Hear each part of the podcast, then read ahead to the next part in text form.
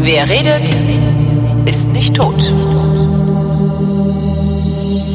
Willkommen zum Geschichtsunterricht der Koproduktion von Vrindt und DLF Nova, wie immer mit dem einzigen Historiker, mit dem Präzeptor Germaniae der deutschen Geschichtswissenschaft. Matthias von Hellfeld, hallo. Ah, das so zum Ausklang dieses äh, Jahres, Jahres. Verdammt, verdammt, ja, verdammten hätte ich beinahe gesagt, vermaledeiten Jahres. Vermaledeites ähm, Jahr, genau. Ja, also äh, vorab gesagt, ich hoffe, dass es nächstes Jahr besser wird. Ja, und nicht, ne? ich denke auch so ein bisschen vielleicht schon, dass wir nicht nächstes Jahr Weihnachten, also 2022 Weihnachten, schon wieder mit irgendwelchen pandemischen Einschränkungen leben müssen. Ähm, und ich hoffe, dass alle, die immer noch nicht geimpft sind, irgendwann sagen, ich gebe meinen Widerstand jetzt auf oder dass wir dann zu einer Impfpflicht kommen, weil das sagen, so, so viel Vorlauf, wie wir in der Aufzeichnung haben, wissen wir heute, genau, ich, während wir die Sendung aufzeichnen, noch nicht, wer ja. die Neujahrsansprache halten wird. genau. Also ähm, manches geht mir da wirklich auf den Zeiger mittlerweile und ich äh, bin auch es wirklich leid und egal wer jetzt zuhört, möge er geimpft oder nicht geimpft sein. Das ist so eine Art ähm, Druck auf mich ausgeübt wird durch jene, die sagen, ich lasse mich nicht impfen. Das finde ich jetzt wirklich allmählich genug. Kommen wir zum Thema der Sendung. Genau. Raubkunst, Kunstraub. Raubkunst ist was, das man spontan immer mit den Nazis verbindet, weil die ja, ja äh, ne, die haben erstmal ja. erstmal irgendwie alle alle alle Juden rausgeschmissen oder umgebracht und denen Vermögen abgenommen und dann irgendwo eingelagert, weil sie ganz genau wussten, das ist zwar entartet, aber es ist ein Schweinegeld wert und letztendlich ja. waren das ja einfach auch einfach nur ein paar Verbrecher, äh, die da unterwegs waren. Aber Raubkunst ist älter, oder? Äh, ja, der Kunstraub, äh, das Kunst. ist ja das, was, ähm, also Raubkunst, das ist das, was das dann letztendlich ist. Also der geklaute Dürer ist ein Kunst, ein, eine, eine Raubkunst, es ist ja Kunst, die geraubt wurde. Und der Kunstraub ist also der Vorgang, ich raube einem anderen seine Kunst weg. Und ähm, das hat es natürlich schon Ewigkeiten gegeben und das hat auch immer schon System gehabt. Das war auch immer schon sozusagen im politisch-kriegerischen Kalkül ähm, mit einbezogen. Mhm. Und ich darf mal eine kleine ähm, Anekdote aus meinem persönlichen Leben hinzufügen. Ich hatte einmal das große Vergnügen, eine längere Reise durch Mittelamerika zu machen. Das ist ja auch historisch sehr, sehr interessant, diese Gegend. Ähm, auch aus der Antike natürlich. Und ähm, so in Mexiko, in irgendeiner Stadt, ich weiß wirklich nicht mehr, in welcher es war, hat es eine ganz besondere Form von, ähm, ich sag mal, Kunstraub und äh, Unterdrückung der eigenen Kunst gegeben. Und zwar, als die Spanier nach Mexiko kamen, haben sie dort mexikanische Statuen und ähm, alte kulturelle Gegenstände getroffen und aufgefunden, haben sie mhm. teilweise zerstört, das war das eine. Und das zweite ist, sie haben einfach ihre Kultur draufgesetzt. Das heißt, du kannst, wenn du genau guckst, an manchen ähm, Stellen in Mexiko äh, kleine alte mexikanische Statuen finden, auf denen eine spanische Figur sitzt, sozusagen auf dem Kopf. Und das wiederum bedeutet für jeden, den, der es betrachtet, deine Kunst ist durch meine ja übertrumpft worden. Und naja, das ist, ne, äh, äh, äh, ne, weiß ich nicht, ein, ein, den, den Tempel des neuen Herrschers auf die Grundmauern genau, des alten Herrschers hat, bauen. Sowas, ganz genau. Ne? Also deine Kultur ist unter meiner. Ich ja. bin sozusagen der Bessere. Ich bin ähm, ich, ich zerstöre deine Identität. Und aus der Sicht der, der Sieger, also in diesem Falle der Spanier, äh, ist das eine sehr durchdachte, in Anführungsstrichen, Kulturpolitik. Aha, ja, also die wollten einerseits das Land natürlich ausplündern, sie wollten ähm, Sklaven haben, sie wollten Kunst, äh, sie wollten Bodenschätze haben und sie wollten einfach ihre Macht äh, dort ausbauen und dadurch haben oder das haben sie auch dadurch gemacht. Aber das Zweite ist eben auch, sie wollten ein für alle Mal und auch für die Nachwelt, also jetzt für uns zwei Blödis hier ähm, klar machen, äh, Spanisch besser als Mexikanisch. Mhm. So, Würde das heute aus, noch funktionieren, wenn dann heute irgendwie? Mal, also, ja, also ich äh, ich glaube schon, ehrlich gesagt. Also ähm, die Frage zum Beispiel, welches System das bessere ist, kannst du jetzt gerade bei Herrn ähm, weil ich sag mal, im, ich nenne jetzt keine Namen, sondern ich sage einfach im Konflikt zwischen Belarus äh, und Europa sehen. Ja. Äh, diese blöden Demokratien wollen uns erzählen, was wir. Da kommt es ja immer schon zum Ausschluss. Der Erdogan sagt sowas auch. Diese diese. Äh, Ach naja, ich, wir können ja noch, wir können ja auch einfach in die jüngere deutsche Geschichte gucken. Fällt mir gerade so ein. Äh, Abriss des Palasts der Republik und Wiederaufbau ja. des preußischen Stadtschlosses an dieser Stelle. Das ist ja letztlich auch nichts anderes als zu sagen, guck mal, wir haben gewonnen, der Scheiß kommt jetzt weg. Weil ja, aber optisch finde ich das ehrlich gesagt schöner. Ich nicht. Ähm, vor allen Dingen kulturhistorisch, kulturhistorisch finde ich das vor allen Dingen katastrophal, weil nämlich ja. äh, die Begründung für den Abriss war ja alles asbestverseucht. Ne? Äh, ja. Beim ICC, dem West Brocken, der da in Charlottenburg rumsteht, diese komische UFO, äh, das war auch voller Asbest. Da war es egal, das musste man nicht abreißen. Ja. ist schon ganz, ist, vielleicht ist es sowas ähnliches wie das, was Ja, natürlich ist das was ähnliches, vollkommen klar. Ich, ich habe das ja auch gar nicht aus, äh, aus, ich wollte ja nur einwerfen, dass ich diesen Glaspalast von Herrn Honecker wirklich auch scheiße fand und dass der da weg musste. In diesem Ensemble, äh, fand ich ehrlich gesagt auch. Und jetzt mit Stadtschloss und Restensemble da zu stehen und sich einmal um 360 Grad zu drehen, das ist schon ziemlich geil. Ja, aber, aber du kannst doch nicht so ein revanchistisches, Ach Quatsch, das äh, da kannst du doch nicht so, kannst du doch nicht unironisch dahinstellen. Da musst du doch dann wenigstens irgendwie Pumuckel oben als, als Kreuzspitze oder so was hin. Das kannst du doch nicht ernst meinen, sowas. Ja, genau. Aber das kannst du letztendlich auch zum Kölner Dom sagen. Also ja, aus dessen Steinen hätte man mal lieber eine Kirche bauen sollen. Ja, genau. Aber du kannst äh, kaum eine Institution finden, die also restriktiver und äh, rückständiger war oder ist als die katholische Kirche und deren Protzbauten, unter anderem den Kölner Dom, den schützen auch Atheisten und Protestanten und ähm, Muslime. Also ähm, Okay, also aber du weißt, was ich meine. Aus der Verlierersicht ist ja. das natürlich die vollständige Demoralisierung. Das können wir ja tatsächlich auch an vielen Beispielen äh, aus ehemaligen DDR-Bürgern hören ähm, oder von ihnen. Und so war das eben damals auch. Ich habe mal ein Beispiel rausgesucht, da haben wir auch schon oft drüber geredet. Die alten Griechen, ganz weit zurück, fünftes Jahrhundert vor Christus, ähm, hatten Dauerstreit mit der damals größten Macht der Welt, nämlich den Persern.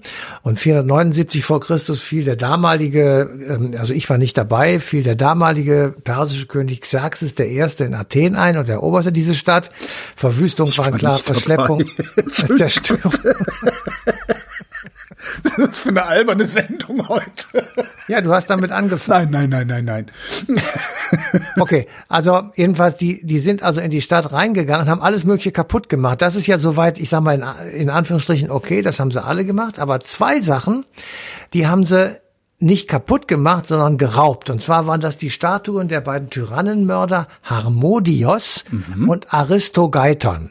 So, jetzt weiß natürlich kein Mensch, wer das ist, ich muss auch nachschlagen, aber die haben äh, die berühmt, das berühmte, ähm, den berühmten Tyrann Hippias getötet Aha. und seinen Bruder, dessen Name mir jetzt auch gerade entfallen ist. Und damit begann die attische Demokratie sozusagen. Das war die Durchsetzung der demokratischen Ordnung in Athen durch den Mord an den beiden Tyrannen.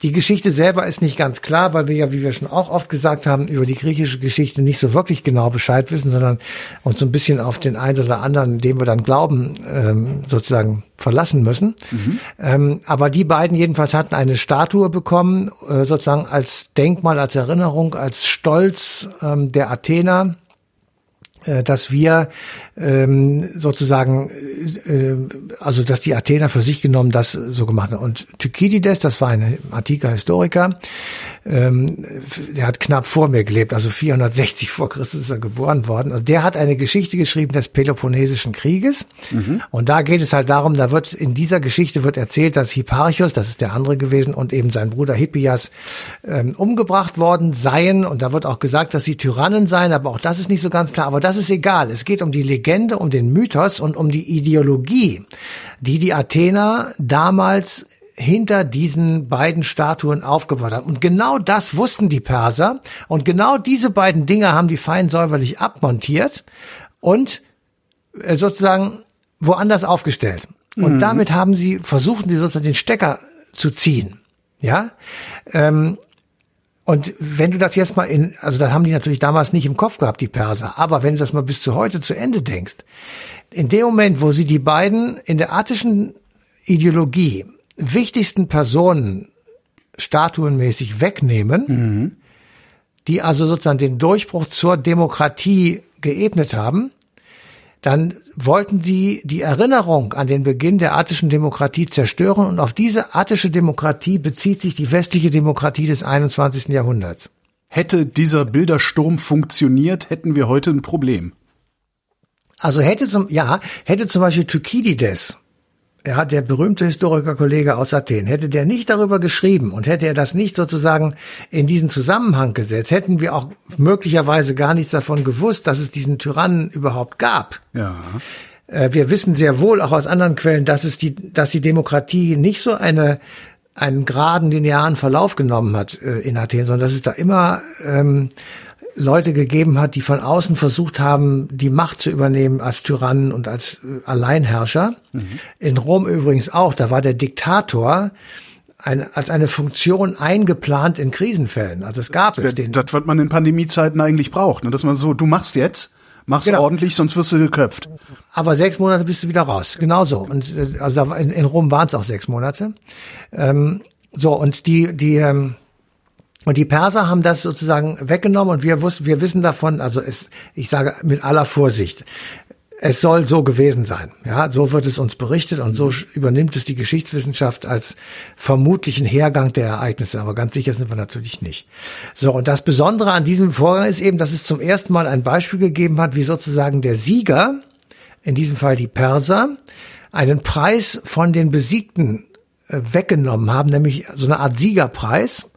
Ähm, und damit sozusagen bei sich selber, also in, in Persien, irgendwo am Königshof, diese Dinger aufstellen konnten und sagen konnten, seht mal, ja, diese beiden Heiligtümer haben die blöden Griechen jetzt nicht mehr. Hm. Und das ist nicht etwa nur etwas, was von den Persern gemacht wurde, sondern andersrum auch von den Römern.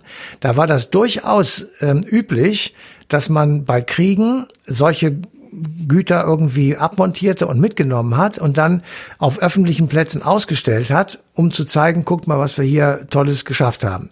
Die Statuen wurden oft so auf Pferdewagen äh, durch die Stadt gezogen und an den Leuten vorbei, damit die römischen Bevölkerung also auch sehen konnte, was die also da alles gemacht haben. Und das ist vermutlich mal für die Besiegten sogar noch schlimmer, als deren Herrscher äh, hinterm genau. Pferd durch die Straßen zu schleifen, oder? Aus der Sicht der Besiegten, und damit kommen wir wirklich auch zu uns heute, ist das die vollständige Demoralisierung. Ja. ja. Ähm, jetzt stell dir wirklich einfach mal vor, bleiben wir aber beim Kölner Dom. Ähm, und nehmen wir mal eine nicht weiter benannte Großmacht dieser Welt, egal wer. Die würden irgendwie hier die Möglichkeit haben, ähm, uns zu überfallen und auch zu unterdrücken. Die würden diesen Kölner Dom Stein für Stein abtragen und in der Wüste KKK irgendwo aufstellen. Ja. Das wäre doch für uns, egal ob wir jetzt Christen sind oder nicht, das wäre schon eine ziemliche Katastrophe. Oder nehmen wir den Reichstag. Ja, ich würde halt, ich würde halt sagen, das, ist, das ist aber ganz schön unverschämt, würde ich sagen. Aber dann würde ich halt auch denken, so, das ist halt, wie was du vom Anfang hatten mit dem Stadtschloss, ne? Ich pfeife eigentlich auf solche Symbole, ja. aber das ist mein persönliches Ding. Äh, Nein, äh, vermutlich würde, natürlich würde, hier würde, hier würde die Hölle losbrechen, wenn die das äh, machen würden. Das, ja, ja. das wäre, es, es wäre dir nicht recht. Ja. Ähm, das ist egal. Natürlich, ich bin da auch vom Kölner Dom, der ist innen sehr schön. Und wenn du da drin bist, das ist wirklich eine großartige Sache. Aber das, das Schlimmer fände ich, wenn das Spaßbad abgebaut würde. Nein, aber jetzt mal Spaß beiseite. Also das ist schon, also Kultur und Erinnerung an Kultur und kulturelle Errungenschaften, selbst wenn sie auf negative Dinge hindeuten, mhm. ähm, das ist wirklich, oder nimm einfach die Beethoven-Statue am Bonner Marktplatz. Wenn du die wegbaust, weil ich, irgendeiner sagt, Beethoven ist eigentlich ein Chinese gewesen, dann ähm, ja, das, das, das geht nicht. Also es ist, äh, zwei Dinge wollte ich damit äh, sagen, bevor wir zum eigentlichen Thema kommen. Kunstraub ist keine moderne Erfindung. Das gab es immer schon. Und es diente immer zweierlei Dinge, nämlich der Demoralisierung der Unterlegenen und der Zerstörung ihrer kulturellen Identität. Weil schon damals klar war, kulturelle Identität hat einen großen Wert für die Menschen.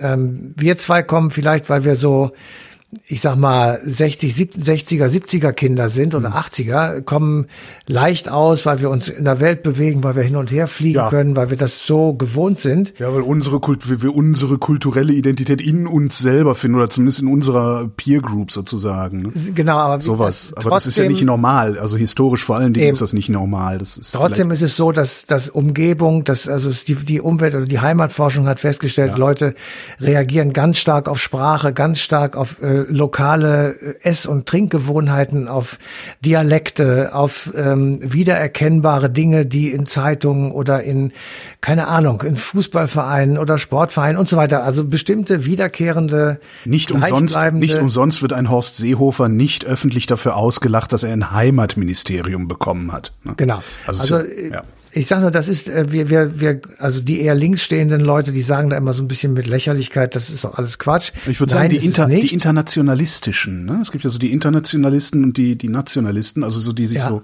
gerade die Moderne schafft da ja so zwei neu, völlig neue soziale Gruppen eigentlich, ne? Die, die, die, die auf die Heimat zurückfallen und die, die nach außen drängen. Und die, die nach außen drängen, die haben halt ein ganz andere, ganz anderes Wertegerüst. Das kannst du mit Sicherheit auch erschüttern. Ich bin mal gespannt, womit man das macht. Das ist noch zu jung, als ja, dass man es genau sehen gesagt, kann. Ne? Ich, ich stelle die Gegenthese auf, indem du ihnen die Heimat wegnimmst. Also ich glaube schon, dass Heimat. Ja, ja, ja, ja, ja, verstehe. Ja, also ich bin da nicht ganz sicher. Das ist alles so ein bisschen. Ähm, das ist noch, das sagen? ist noch im, im Werden. Ich meine, das ist gerade mal ja. anderthalb Generationen alt, ne? Genau, aber ich bin nicht so sicher, ob unsere internationalistische Erfahrung und aus, also ich bin da auch drin aufgewachsen, ja. ob die nun so viel besser ist als äh, jener, der, ich sage jetzt mal ganz extrem, auf einem Alpendorf lebt und dort besser ins Nashorn äh, pustet. Das weiß ich nicht. Das, besser besser sage ich nicht, besser für mich, nicht besser ja, insgesamt, besser äh, für mich. Für ihn, für ihn ist das andere besser. Genau, darum meine ich, es gibt dann, es, es, gibt dann so eine, so eine, es gibt dann halt ja. zwei neue, zwei neue äh, soziale Gruppen sozusagen. Früher ja. hat's halt die Katholiken und die Protestanten und jetzt hast du halt die internationalen, die nationalen. Ja, ähm, also ich, also wenn man sich so drauf einigen kann, dann ja. Und insofern finde ich auch ein Heimatmuseum gar nicht so schlecht. Es gibt ja auch ein Außenministerium, das war extra zu sagen. ähm, ich weiß, dass das jetzt Quatsch ist oder nicht ganz miteinander Quatsch. passt, aber aber äh, ich, ich, wir, wir leben im Außen und Innen und ja. ich, ich ähm, stelle fest sozusagen, ähm, dass eben sehr viele Menschen da ein Gerüst haben und dieses Gerüst besteht zu einem ganz kleinen Teil sicher auch ähm, aus einer Büste, die auf dem Marktplatz in keine Ahnung wo steht und an irgendeinen Bürgermeister des 18. Jahrhunderts erinnert, weil der da was ganz Tolles gemacht hat. Aus Symbolen besteht es halt. Es besteht aus Symbolen, es ist Erinnerung, es genau, ist eine Kultur, genau. ähm, ähm, Errungenschaft, sich an bestimmte Dinge zu erinnern und damit ja auch etwas zu transportieren, was wir zwei beiden hier ja auch die ganze Zeit machen, mhm. nämlich zu sagen, du bist nicht alleine und nicht per Zufall auf dieser Welt. Das Kein Einzige, was Zufall Insel. ist, sind deine Eltern. Ja. ja, alles andere ist nicht Zufall. Und einer, der nicht Zufälle, der steht hier auf dieser Büste, weil nämlich wenn der nicht gewesen wäre, dann würde dieses Haus da hinten nicht stehen, ja. sage ich jetzt einfach mal, oder irgendwas, was er sonst gemacht hat. Und so weiter geht das immer. Ähm, und genau da, da kommen wir dann schon wieder am Palast der Republik an. Der Palast der genau. Republik genau. war ein Symbol. Und zwar ein Symbol für ja, die kulturelle Vergangenheit ja. von 17 Millionen Deutschen. Und das haben wir abgerissen, weil wir gewonnen haben. Ja, aber die 17 da, Millionen oh. Deutschen fanden diesen Kulturpalast von Herrn Honecker auch nicht so doll. Das glaube ich nicht. Okay, äh, das ist aber jetzt ein ganz anderes Thema. Stimmt, da können wir, gerne können wir mal drüber reden, reden, wenn wir über den ähm, Palast reden. Das ist ja mit Sicherheit auch mal ein Thema irgendwann, ne? Irgendwann vielleicht auch mal. Ich muss ja. mal gucken, genau. Also, ähm, wir waren ja bei Kunstraub und natürlich äh, kommen wir dann irgendwann auch in unsere heutige Zeit, weil Kunstraub eben nicht etwas war, was irgendwann einfach aufgehört hat, sondern im Gegenteil, äh, als der Kolonialismus Einzug hielt, also als europäische Großmächte beginnend ungefähr so 1600, ähm, oder 1500 ähm, begonnen haben, ich sag mal, in die Welt zu fahren mit ihren Booten und dort äh, Ländereien zu erobern und sie für sich zu reklamieren und sie auch zu besetzen, auszuplündern, die Menschen zu töten, äh, sie für sich arbeiten zu lassen, die Sklaverei erfanden und ähm, alles mögliche Üble auf, über diese Welt ähm, brachten ähm, haben sie natürlich auch sofort gemerkt, ah, die haben ja so komische Masken und irgendwie Indianerschmuck und was weiß ich nicht alles. Mhm. Sie haben sicher 80 Prozent davon einfach angesteckt, weil sie scheiße fanden. Und manche hat aber einer gesagt, auch ich nehme das mal mit, bring das meiner Frau mit, vielleicht kann sie damit spielen oder ja. so. Und so gelangte das ein oder andere allmählich auch nach Europa. Und ähm, um es jetzt noch weiter zu fokussieren und nicht immer über die anderen zu reden, auch die Deutschen haben Kolonien gehabt. Ähm, nur zwei, drei Sätze dazu. Bismarck, der mit der Reichsgründung 1871 ähm, das Kaiserreich die Parole ausgegeben hat, wir sind saturiert, wir brauchen das alles nicht ähm, und lass mal die anderen da ihre Kolonien machen, das ist uns egal. Das war so eine Art, ähm, ich sag mal, vorauseilender Gehorsam. Er hat gesagt, wir haben jetzt eine Konkurrenz euch aufgebaut in Europa. Dadurch, dass wir ein großes, machtvolles Kaiserreich äh, in der Mitte gegründet haben, jetzt wollen wir euch nicht auch noch Konkurrenz an den anderen Ecken dieser Welt machen. Da schlagt ihr euch mal lieber um die Kolonien. Aha. Und der Mann war ja ein sehr kluger Außenpolitiker. Und äh, der hat gesehen, dass die Verteidigung von Kolonien auch sehr viel Geld kostet und Kriege zu Kriegen führt. Und ähm, sehr großen Aufwand an Menschen und Material bedeutet, um eben in Kolonialkriegen zu bestehen. Deswegen hat er von vornherein dafür abgera davon abgeraten. Was er natürlich nicht verhindern konnte, ist, dass so seit Mitte des 19. Jahrhunderts mehr oder weniger private Firmen ähm, in der Welt rumschipperten und dort Ressourcen aufkauften, Produktionshallen bauten, Absatzmärkte versuchten sich zu ähm, organisieren und ähm, das war auch in der Südsee. Also wir Kolonien gab es. Um Samoa, ja, ja, ich erinnere mich. Genau, um das abzu, äh, den ersten Gedanken abzuschließen, ähm, mit dem Ende der Bismarck-Zeit und dem Beginn der Wilhelm II-Zeit gab es eben auch deutsche Kolonien, weil Wilhelm sagte ganz im Gegenteil zu Bismarck, ich nein, wir brauchen Kolonien und sonst hängen wir hinterher. Und dann waren also Fokus war vor allem Afrika, äh, Deutsch-Ostafrika, Deutsch-Westafrika, also Mosambik äh, auf der einen Seite und ähm, äh, ja, Ach, jetzt, Deutsch, Deutsch äh, äh, ähm, Windhoek, äh, äh, ah, Namib Namibia. Namibia. ähm, also so und äh, aber das war ja das das meine ich. Wir fokussieren uns mal auf die Südsee. Das hat damit zu tun, dass ähm, ein sehr renommierter Professor, nämlich Götz Ali, ähm, einen Vorfahren hat, der auf dieser Südsee-Tour ähm, sozusagen dabei war und auch in diesen dort, ähm, wie soll ich sagen, ähm, stattgefundenen Kunstraub in, äh, in gewisser Weise beteiligt war. Und der hat jetzt eben ein Buch geschrieben und uns auf die Idee gebracht, dann auch die Frage zu stellen, ähm, ah, was ist denn da eigentlich rübergebracht worden, von wo kommt das eigentlich und was machen wir jetzt damit und wo kann man es eigentlich sehen? Aha. Und äh, das basiert eben oder fußt eben auf dieser äh, von mir eben genannten privaten Initiative. Das war in diesem Fall ein Hamburger Kaufmann, der auf Samoa eine Handelsniederlassung aufgebaut hat mit Firmennetz. Das ging um den Export von Palmöl, das beliebte Öl, ähm, was wir auch heute noch verwenden und alle nicht mehr kaufen oder essen sollten. Das Unternehmen von diesem Hamburger Kaufmann ist in Schieflage geraten. 1880 wird die Firma gerettet mit einer staatlichen Garantie. Also auch das ist nichts Neues. Too big to fail. Das war Bismarck noch Reichskanzler. Und aus dieser, ähm, ich sag mal, staatlichen, aus diesem staatlichen Engagement verfestigte sich dann irgendetwas später, ein paar Jahre später, äh, als Bismarck dann schon nicht mehr dabei war, ähm, dass die, ich sag mal, daraus so eine Art staatliche Beteiligung wurde, so eine Art kolonialer Besitz oder eine privater Besitz mit staatlicher Beteiligung in einer Kolonie.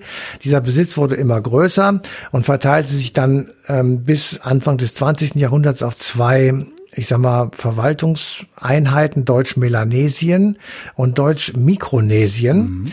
Und das eine war das berühmte Bismarck-Archipel. Da haben sie also, damit er irgendwie auch gebauchpinselt ist, was er aber überhaupt nicht wollte, so eine Insel Bismarck genannt. Und das andere hieß Kaiser Wilhelmsland. Das war dann schon ein bisschen wichtiger, weil Wilhelm stand da sehr drauf. Und Mikronesien, äh, das sind die Marshallinseln, die kennt man vielleicht heute noch, und die Karolineninseln und die nördlichen Marianen. Also das sind mhm. alles so Begriffe, die man vielleicht schon mal gehört hat. Das waren ganz, ganz viele Inseln, ungefähr 450.000 Einwohner. Ähm, es gab ein paar Europäer, die dort äh, das Sagen hatten und Menschen zum Beispiel aus Asien. Die hatte man dann dahin geboten, um auf den Plantagen zu arbeiten.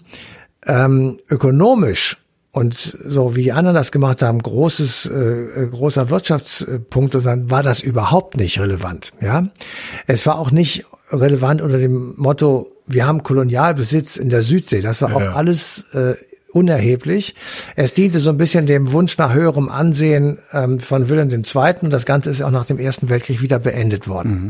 Das Verhältnis, und das ist ja, jetzt kommen wir so allmählich, was da so passiert ist, das Verhältnis ähm, der Deutschen, die dort die Verwaltung gemacht haben und den Einheimischen, die war ähm, sehr unterschiedlich. Also es gab einen, das war der Gustav Böder, der war Gouverneur auf Ponape, das ist die Hauptinsel von Mikronesien gewesen. Dort wurde also preußische Zucht und Ordnung eingeführt. Das hat zu Aufständen und zu Totschlag geführt. Ähm, die ähm, 1910 gab es ein richtiges Massaker äh, an den deutschen Herrschenden aus Deutschland. Die mussten sich verschanzen und waren also in so eine Art Krieg verwickelt. Und der andere war der Gouverneur von Samoa, das war Wilhelm Soff. Ähm, und der hat äh, überhaupt keinerlei preußische Zucht und Ordnung da eingeführt, sondern das Gegenteil gemacht und hat sie als Zitat edle Wilde bezeichnet hm. und ähm, die also nicht geprügelt werden durften. Und dieser Wilhelm Soff, der genießt heute noch auf Samoa eine hohe Ehrung. Für den gibt's jetzt auch wahrscheinlich irgendwelche ähm, Statuen. Büsten.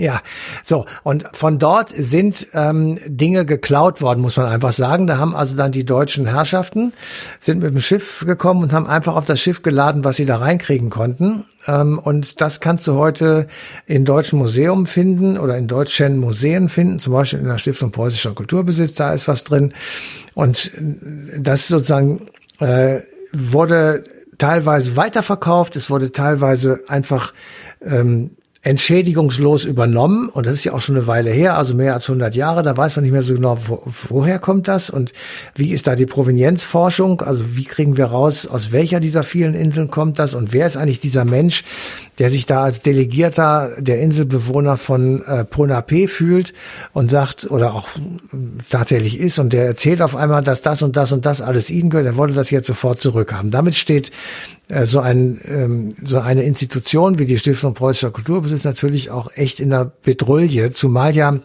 äh, dann eben das noch dazu kommt, was du am Anfang gesagt hast, diese von den Nazis geraubte Kunst. Die, ja, wobei das ähm, ja, glaube ich, da geht's, da ging es da nicht wirklich nur darum, sich die Taschen voll zu stopfen. Also naja, das ging, äh, naja, also klar, Taschen vollstopfen ist immer dabei, Logo. Ähm, da gab's ja auch äh, Nazi-Bonds, die sich die ganze Bude damit vollgehängt ja, genau. haben. Ähm, es gab dann die Ausstellung Entartete Kunst, wo das alles zur Schau gestellt wurde. Es gab aber auch sehr viele Kunstwerke, die einfach nur eingelagert wurden, die dann tatsächlich irgendwann ähm, verkauft werden sollten, weil man natürlich wusste, dass der eine oder andere, den sie da äh, geklaut hatten oder äh, enteignet hatten, schon auch ein gewissen Wert in der Sammlerszene hatte. Äh, organisierte Kriminalität letztlich. Ne? Das war organisierte Kriminalität, genau. Und es wurde im Grunde genommen ähm, von jenen Menschen abgenommen, die also aus rassistischen Gründen als nicht dazugehörig bezeichnet wurden oder aus religiösen und politischen Gründen. Und die konnten dann in Anführungsstrichen sozusagen von Staatswegen äh, einkassiert werden. Und ähm, das ist äh, ein bisschen zu unterscheiden von dem, was man heute Beutekunst nennt. Also die dann äh, auf den Kriegszügen der Deutschen in ihre Hände gefallenen Kunstgegenstände, die sie auch in großer Zahl dann ähm, nach Deutschland verschafft haben, und auch das ähm, hat sich dann alles sozusagen irgendwann überlagert und ist eben teilweise zurückgegeben worden, das muss man mal fairerweise sagen. Teilweise ähm, ist es nachträglich entschädigt worden und teilweise ist die Provenienz jetzt nicht bei der Nazi-Kunst, sondern bei allem mhm. zusammen mhm. einfach kompliziert. Und das ist wirklich ähm, insofern echt kompliziert, weil natürlich niemand genau Buch geführt hat darüber, wer wann was wo geklaut hat. Mhm. Ähm, es gibt auch nicht irgendwie eine, eine Übergabeurkunde oder sonst irgendetwas, wo man ganz eindeutig sagen kann, okay, der Herr Meier von da und da, der ist der Besitzer von das und das. Ähm, insofern. Naja, aber man könnte es ja, man könnte man das doch, man könnte es doch einfach an Staaten zurückgeben und die packen ja, das eben. dann in ihre Museen. Genau, man könnte einfach sagen, um Gottes Willen nochmal, da, was, was wollen wir mit diesem äh, Schiff der Ureinwohner von Mikronesien? Genau. Das können wir doch auch einem äh, handwerklich geschickten Schreiner in Auftrag geben, bau uns eine Replika und dann stellen wir die dahin und schreiben drunter, das Original steht auf Samoa. Ja, oder wir ähm, fragen einfach mal in Samoa nach, sag mal, hör mal, wir würden euch das gerne zurückgeben, wollt ihr es haben? Wir können es aber auch gerne hier stehen lassen, weil hier steht's ganz gut und viele Leute gucken sich das an, aber halt nicht so tun, ja. als würde es einem gehören hören. Das geht also das, äh, das wird auch oft gemacht. Das ist also mittlerweile ist es jetzt nicht mehr so, dass hm. man äh, in einem Museum davon ausgeht, dass uns das alles gehört oder ihnen, sondern die sind schon sehr auf diese, also sehr fixiert auf diese Frage, auch wo das eigentlich herkommt, okay, ob das gut. rechtmäßig bei uns steht. Insofern sind die da auch schon ähm, wirklich am Start. Es gibt seit 2003 eine Kommission, die hat damals die Bundesregierung eingerichtet. Ähm, und diese Kommission sind Verfassungsrechtler drin und so weiter. Die wird, äh, die berät die Bundesregierung und andere Institutionen, um diese Kulturgüter den rechtmäßigen Besitzern beziehungsweise ihren Erben natürlich zurückzugeben. Auch das ist nicht so einfach. Ja, also äh, wenn du ein Testament hast, wo drin steht, der Chagall gehört dir, dann ist die Sache einfacher, als wenn du eben kein Testament hast und erstmal erklären musst, dass der Chagall deinem Vater gehört hat oder so. Also das ist das ist nicht so einfach. Also die Provenienzforschung ist da fast schon eigene Wissenschaft geworden. Ähm, und das ist das eine. Auf der anderen Seite gibt es eben auch Dinge in den ähm, Institutionen, also in den Museen oder anderen Institutionen, von denen man gar nicht genau weiß, ähm, ist das nun, gehört das nun uns oder ist das von jemand anders? Weil einfach, es ist nirgendwo festgehalten. Naja, die ähm, Wahrscheinlichkeit, dass es irgendjemand anderem gehört, ist schon relativ groß, ne? weil, in, also ich würde eher mal davon ausgehen, dass wir es uns einfach genommen haben, vor allen Dingen in fremden Ländern äh, und nicht gefragt haben, ob wir es haben dürfen. Nein, darum geht's nicht, sondern es geht darum, dass heute steht, ich sag mal, ein Picasso irgendwo im Keller von irgendeinem Institut und keiner weiß, wo der herkommt. Ja. Da kann man natürlich sagen, den hat einer geklaut. Ja, aber ja. wo? Aber ja klar, wer? bei einem Picasso ist Aber wem? Ja, ja, sicher, beim Picasso ist was anderes als bei irgendwie einer, einem, einem ja. Schiff aus Mikronesien. Ja, das ist richtig. Genau, das, ich sage nur, es gibt ja sehr viele unterschiedliche Dinge und ich wollte einfach nur sagen, wir sind längst nicht mehr so weit. Da bin ich immer ein, ein ich unterstütze da immer die Leute, die uns so nach außen auch vertreten. Äh, die meisten von denen sind komplett auf unserer Seite und sagen, wir müssen das zurückgeben. Wir müssen gucken, dass wir da irgendwie Ordnung reinkriegen, aber wir wissen einfach manchmal wirklich nicht wie. Ah. Weil also Gegenstände zum Beispiel nach dem Krieg, da gab es ja auch auf unserer unserer Seite Leute, die also damit schnell Geld machen wollten. Dann haben die das an irgendwelche Auktionshäuser gegeben. Die haben das weiterverkauft. Dann ist es in Amerika gelandet. Der hat es fünf Jahre später weiter vererbt oder nochmal verkauft. und irgendwann taucht es irgendwo auf und dann kauft irgendein deutsches Museum. Ach, guck mal, da kann man das kaufen. Ja. Ja. ja. Und dann, dann hast du das auf einmal wieder am Bein und dann stellst du fest, wem gehört das eigentlich? Also das ist wirklich echt kompliziert manchmal und das muss man alles erkunden. Ähm, und ich muss auch sagen, also ich ich wäre im Zweifel wirklich auch dafür zu sagen, okay, also, wir sind uns einig, dass dieses Schiff meinetwegen nach Mikronesien gehört. Können wir nicht einfach sagen, ihr kriegt das jetzt, ob es von euch ist oder nicht, das wissen wir nicht genau. Wir haben uns eine Replika gebaut und fertig ist. Und wenn ihr das nicht haben wollt, dann machen wir jetzt einen Vertrag. Das kann man ja auch machen. Da steht dann drin, dass Mikronesien, ich sage jetzt mal als Beispiel, ein Schiff Baujahr 1840 ah. der Bundesrepublik für die nächsten 100 Jahre zu folgendem Obolus ausleiht. Sowas zum Beispiel. Das fände ich dann gut. Dann ist äh, irgendwie Ruhe im Karton und dann könnte man das möglicherweise. Es wird auch bei manchen Dingen ähm, offenbar so gemacht, weil es tatsächlich so ist, dass vielleicht auch bestimmte Dinge äh, gar keinen Bezug mehr dazu haben, wo sie herkommen oder sowas. Das kann ja auch sein. Aber das ist natürlich auch, ich muss es ehrlich sagen, das ist eher auch so ein bisschen meine Meinung. Ich bin einfach Museumsgänger und ich freue mich, wenn ich da was sehe. Aber ob das jetzt eine, ein Original oder ein Nachbau ist, das kann ich, ich weiß auch nicht, ob der Dürer der, oder die Mona Lisa, ob die jetzt wirklich die echte ist. Das weiß ich doch alles gar nicht und das interessiert mich auch nicht. Ich will dieses Bild angucken. Genau.